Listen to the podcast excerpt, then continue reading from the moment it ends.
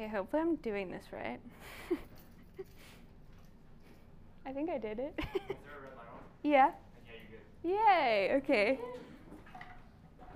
Never had to do that before. Hi, everyone. How is everybody? this is weird. Um, well, if you haven't already been sick of having me up here and seeing my face all the time, you get a little bit more of me for tonight and next week. um, I'm really excited. I think it's a great privilege to be able to walk us through Jonah because I love this book. Like, I'm obsessed with this book, and I know that sounds so nerdy to some of you, and I'm just going to own that. um, if you know me really well, you know that nothing gets me as excited as the Old Testament, and so I'm just going to say, like, I am a card carrying Bible geek. So that's just where we're at. Um, but I love this book. It's truly one of my favorite books in the Old Testament, and I love studying it. And so I think it's a great privilege to be able to talk about it tonight. And I kind of feel like I'm on a little bit of a rescue mission to save this book from our kids' stories in Sunday school. Um, how many of you watched VeggieTales as a kid? Raise your hand. Okay, okay. See, we are the VeggieTales generation. I really believe that. And so um, when you think about Jonah, what's your immediate association? Like when I say Jonah and the whale, yeah, exactly. and you know, I, I cannot make this up. Today I was talking about how I need to rescue the book of Jonah from things like VeggieTales, and that's John's favorite kids movie. So sorry, John. It is great. Nothing against VeggieTales, but I feel like you know we grow up with these stories, and when kids media and books and movies talk about it just being Jonah and the whale, we get a really watered down version of what this book is, and I really believe that like this is an adult book. You cannot understand the book of Jonah and what it truly means as a kid. And so, if you're expecting that I'm going to be talking a lot about a whale today, I'm sorry to say that you're wrong. And I'm sorry if I'm spoiling your favorite kid's story when I say this, but the fish is only mentioned in like two to three verses in the whole book. So, my first point that I want to get out of the way is the fish is not the thing, the whale is not the thing. um, I think that we probably come to this book with a lot of preconceived notions and our ideas of what this book is. And so I just want to take a second to kind of clear out the clutter, clear out what you think you know, come with fresh eyes, with a fresh lens. And the first thing that we need to address to do that is to say that the fish is not the thing. Um, that, like, the scriptures are not to entertain us, it's not to just give us a nice, like, neatly packaged story.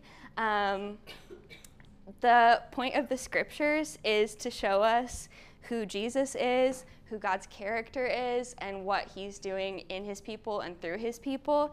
And um, so, whatever this book is about, it's trying to accomplish that. Um, the other thing that I want to say is that the historicity of this book can sometimes be troubling to us. Um, historicity is just a fancy word for historical accuracy. And so I think a lot of us come to this book and feel like, okay, he gets swallowed by a fish and he's in there for three days and he gets vomited up. And do I really have to believe this? Like, is this really true? And then there's those of us who are on the other side saying, of course it's true. Um, there are Orthodox Christian scholars on both sides of the spectrum, like Bible believing, I believe in the Trinity, I believe in Jesus scholars um, who say it's more like a parable, and also scholars who say this is historical truth, this is exactly what happened. No matter where you fall, um, and if you have questions, I'd love to talk to you about it some other time. Um, but I think that no matter where you fall on that spectrum, there is something else here. But I just want to say, like, I would love it if we could just set the historicity aside because I think it is so easy to start thinking, like, okay, is this a parable? And then people are like, no, that means you don't believe in miracles. You're getting to theological liberalism, and we're just we're gonna stop that. Like the so one, the whale, unfortunately, is not the point of the book, and two no matter whether this is a historical account, there's something for you here, and I think you're going to be pleasantly surprised. And Jesus talks about Jonah in the New Testament, and when he talks about Jonah, um, he talks about it more as like a symbol of what's going to happen to him. You know, Jonah gets swallowed by the whale, and after three days he gets spit up, and that's like Jesus rising after three days. So, Jesus doesn't comment one way or the other either. Um, but I really think that like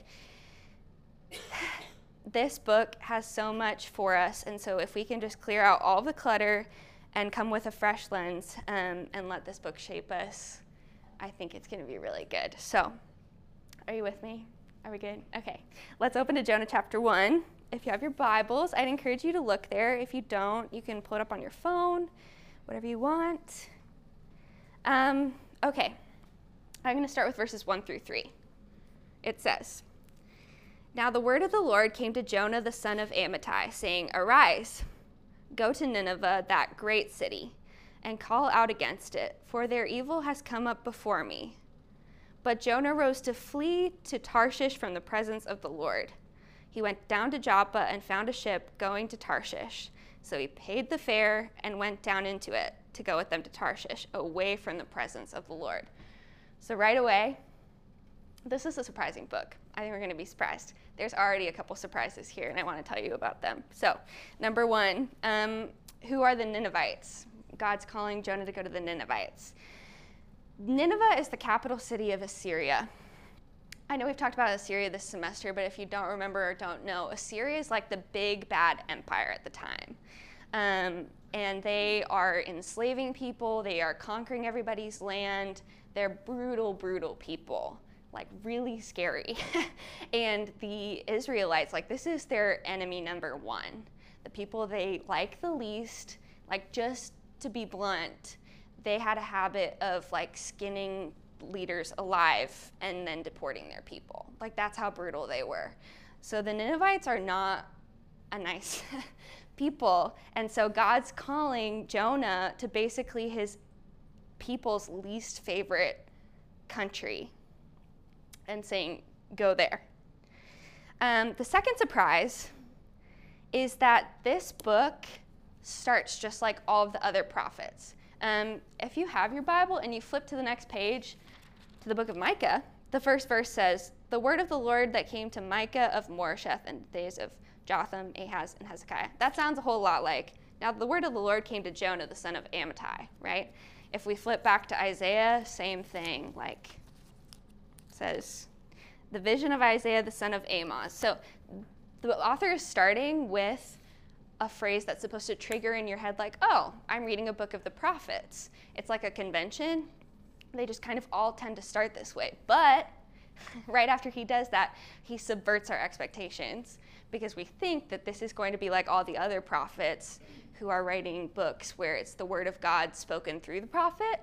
But this is a book like no other where it's the word of God about the life of a prophet. So that's the second surprise. And what's even more surprising is that when God says, go to Jonah, he runs in the opposite direction. That's not what a man of God's supposed to do, right? That's not what a prophet's supposed to do. When God says, hey, Jonah, go, Jonah flees in the opposite direction. Um, right from the beginning, we are supposed to be sensing, like, okay, this is not how going how I expect it to. So, he flees to Tarshish. He runs away from God and he goes to Tarshish. This is supposed to be funny, and I don't think it is to us because we don't know what Tarshish is. um, basically, you know how we say like somebody's going to Timbuktu or like going to the moon, things like that. Like the farthest place that you can think of in the known world, that's what Timbuktu was to them. So God was calling Jonah to go east to Assyria, and he said, I'm going to go as far west as we know about, like as far as I can away from where you told me. so the Hebrew leaders, just like you did, would be laughing because that's insane. Like God says, Hey, Jonah, I have this mission for you. And Jonah says, No. I'm going to go to the end of the world to disobey what you're saying. So this is not going how we think. This book is satirical. I think that's something that we wouldn't expect. I think that a lot of us don't know that our Bible contains humor and irony and satire until somebody tells us to look for it, and then you see it everywhere. And this book is full of it. The author's basically setting up all of these stereotypes, these stock characters, like Jonah, who's supposed to be the prophet, the man of God, and you think, okay, I know who a prophet's supposed to be, and I have a set of expectations for what a prophet's going to do, and then he acts nothing like that. We're going to see these sailors, these pagan sailors who are polytheists, and we think we know how they're going to act, and they act nothing like we think they're going to act. We see the Ninevites, who are the big, bad, scary, evil people, and we think we know how they're going to act, and they act nothing like that. So that's the satire and these are the things that are kind of underneath the surface that we have to do a little bit of legwork to understand, um, like the Hebrew people would. Um, but let's keep reading. So, then the Lord hurled a great wind upon the sea, and there was a mighty tempest on the sea, so that the ship threatened to break up. Then the mariners were afraid and cried out to their God. And they hurled the cargo that was in the ship into the sea to lighten it for them. But Jonah had gone down into the inner part of the ship and had lain down and was fast asleep. Another surprise. All of these sailors are so spiritually attuned. They know that this storm is happening and it means that somebody, some divine power, is not happy with us. And the man of God, where is he? He's asleep not paying attention. So they decide they have to do something about it. They go and they wake him up and they decide to cast lots and they see, oh, it's Jonah's God who's responsible for this. And so they go up to Jonah in verse 9. Um, so in verse 8, he, they ask him, like, what are you doing? Where are you from? What's your occupation? Why is this happening to us? like, you're responsible for this, so you better tell us what the heck is going on. And then in verse 9, he has the audacity to say, I am a Hebrew, and I fear the Lord, the God of heaven, who made the sea and the dry land. I don't really think that he seems like he's fearing God. like, this is, I mean, I think that if you feel a little bit of hypocrisy there, you're right. And the sailors feel it too, because he told them that he's running away from God. And so this is shocking. Like, Jonah's fleeing as far as he can in the opposite direction. He's hightailing it to Tarshish. And then they say, What's your story? And he says, Well, I fear God. It's like, But you're not. clearly you're not fearing God. and he also says, I fear the Lord, the God of heaven, who made the sea and the dry land, as he's trying to flee the God of heaven on the sea, as if that would work, right? So there's just like the things that Jonah is doing are obviously not matching up with what he's saying. So we keep reading, and we see that the men are exceedingly afraid, and they say to him, What have you done? For the men knew that he was fleeing from the presence of the Lord because he had told them. Then they said to him, What shall we do to you, that the sea may quiet down for us? For the sea grew more and more tempestuous. He said to them, Pick me up and hurl me into the sea, then the sea will quiet down for you. For I know it is because of me that this great tempest has come upon you. Nevertheless, the men rowed hard to get back to dry land, but they could not, for the sea grew more and more tempestuous against them. Therefore, they called out to the Lord, O Lord, let us not perish for this man's life, and lay not on us innocent blood. For you, O Lord, have done as it pleased you. So they picked up Jonah and hurled him into the sea, and the sea ceased its raging. Then the men feared the Lord exceedingly and they offered a sacrifice to the Lord and made vows. Here it is. and the Lord appointed a great fish to swallow up Jonah. And Jonah was in the belly of the fish for three days and three nights. So they throw him overboard. And the man of God, who's not being super faithful, we're a little bit disappointed in how he's acting. But the sailors, this is a great moment for them. I mean, what you're expecting from them is that they're like polytheists and they're not going to get with the program. They don't know who Yahweh is. They don't worship this God. But what do they do? They start praising him right away and they fear the Lord exceedingly, which Jonah isn't doing. And they offer a sacrifice to the Lord and make vows. The pagan sailors are worshiping God when Jonah is not. Another surprise. So we get this prophet who we completely expect to be a model, and then he's the least faithful character that we see in this whole story. His name, Jonah, means dove. Like we associate that with like peace. You know, after the ark, they send out the dove. Um, and he's the son of Amittai. His father's name means faithfulness. So his name is literally Dove, son of faithfulness. And he's not being faithful at all.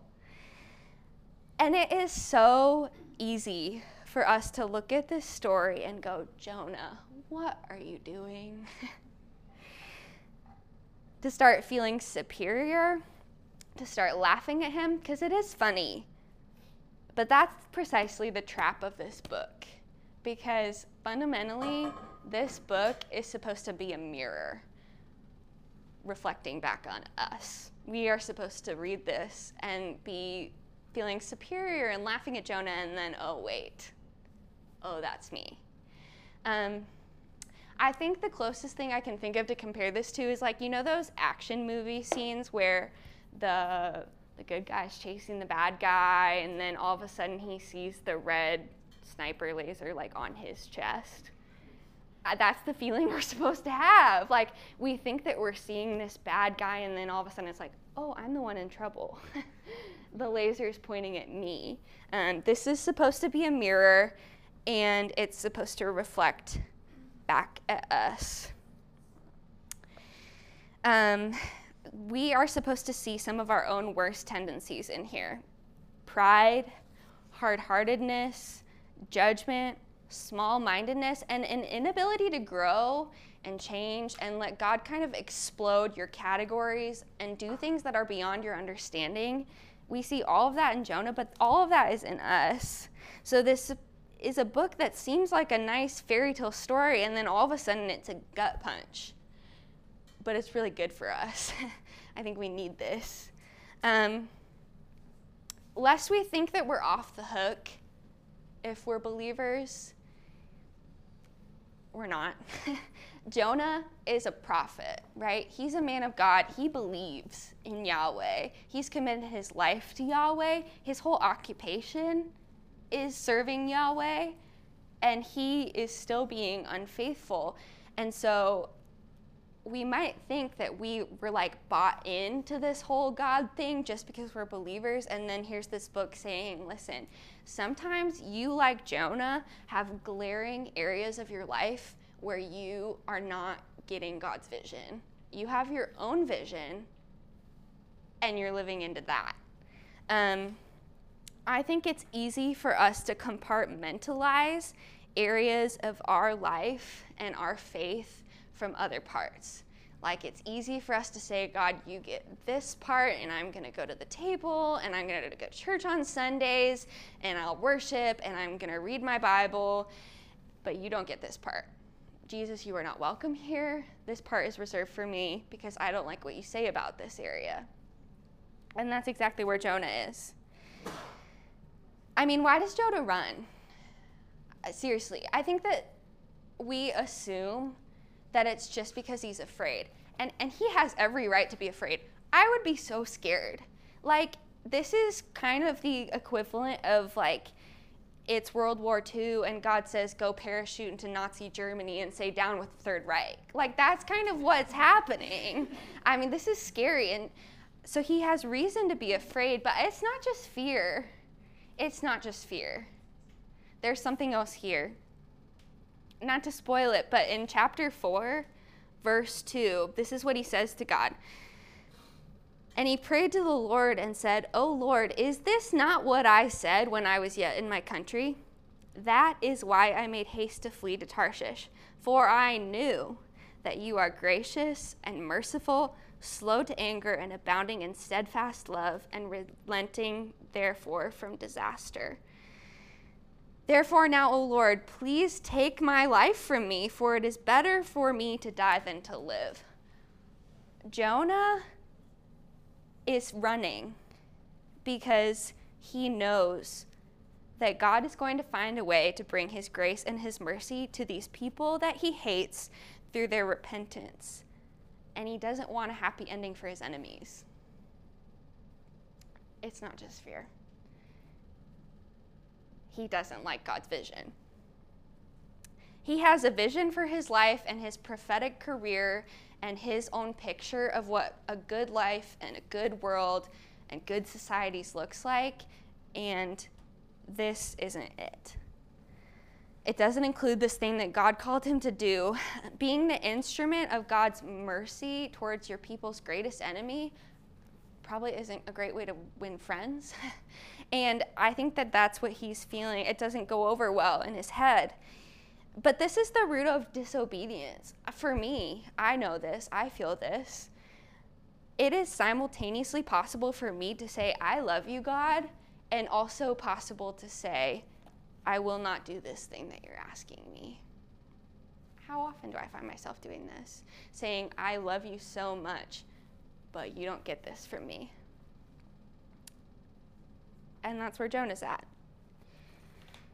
Um, God is asking Jonah to participate in this amazing act of his grace.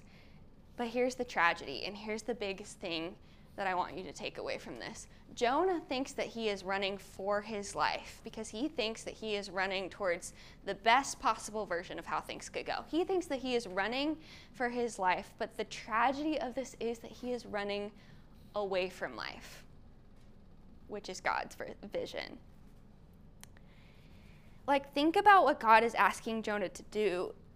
It's easy for us to, I think, especially if you are not a fan of the Old Testament, or if you grew up with a picture of an angry God who you think is just kind of tapping his toe at us all the time and is displeased with everything we do, I think it's kind of easy for us to roll our eyes and say, like, oh, there goes God again, like causing storms and throwing lightning bolts at his people, and like assume that he's just mad.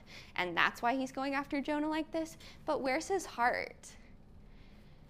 He's trying to use Jonah as an instrument for this amazing beautiful act of his grace and mercy. And Jonah's not listening. And so God's going after him and saying, like, I know you're running, but come back to me, turn around, come see what I'm doing. Like, this isn't God just being angry and acting up. This is God chasing after Jonah and trying to use him to chase after the Ninevites. It's evidence of his grace and his unfailing love that just won't quit. He's inviting Jonah to step into a story that's broader and bigger than he could fathom. And the same is true for us. We find ourselves in the same position because we behave in a way that makes sense to us and our vision of what a good life looks like. But we have a Savior who steps in and says, Follow me, because there's a whole bunch of things that you're doing that you think are life, but they're not life at all. We have a Savior who says, I died on the cross to be the faithful person that you could never be, and to bear the cumulative weight of all of the bad decisions you made because you were living your vision, not my vision. That's the God that we're following. And so, it's competing visions of life. And when God calls his people, when he calls us, he calls us to entertain his vision instead of ours. So I just want to challenge you to think what is the Nineveh in your life that you are running from that makes you want to hightail it to Tarshish and get as far away from the presence of God as you can? You may feel like you're running for your life because God's ruining your fun, or you don't like this part of God, or you don't understand His vision, but you're actually running from life because you won't give up your vision and trade it for His. I think we find ourselves in this position every day when we decide whether or not we're going to follow Jesus. And when I come to Him and I say, I want to follow you, that means I have to give up my vision of the good life and I have to let it die. It has to die. and I have to take on His instead with faith and trust that His vision is always, always better. That what He is inviting me to is abundant true life, that he sees things that I can't see, that he knows what's behind and what's ahead and what's going on around me that I don't know, and that his vision is always, always better. I have to trust that when I stop running, there is true abundant life waiting for me. So maybe for you, it's forgiving somebody who's really hurt you and you just can't forgive them yet. Or maybe it's giving up a bad habit, or maybe it's trying to surrender something that you desperately want to hold on to. I don't know what it is. But as we move back into a time of worship, I think that it would be great if we could take this opportunity to be honest for, with ourselves. And I've never done this before. I want to invite the band up. Usually that's me.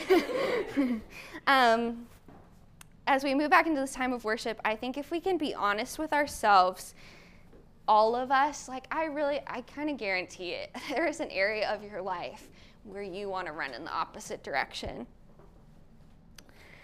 But if we let Jesus go there, if we take this area that we try and box him out of and we stop running and we say, You are actually welcome in this space, you're going to be met with so much grace. And you are going to be met with real life and you are going to get to participate in the big, beautiful, crazy, unfathomable acts of His mercy and His grace that you don't even know what they look like, that you could never anticipate and you could never plan. And He wants you to be a part of it. So I want you to get that thing, that area, that person in your mind, and ask Jesus to let it die, let your vision die, and for Him to speak His life to you. Will you pray with me? Jesus, I thank you so much for your compassion, for your grace, for the big things that you are doing, for your goodness on this earth that we cannot fathom or see, and for the fact that you are so good that you want us to participate in it.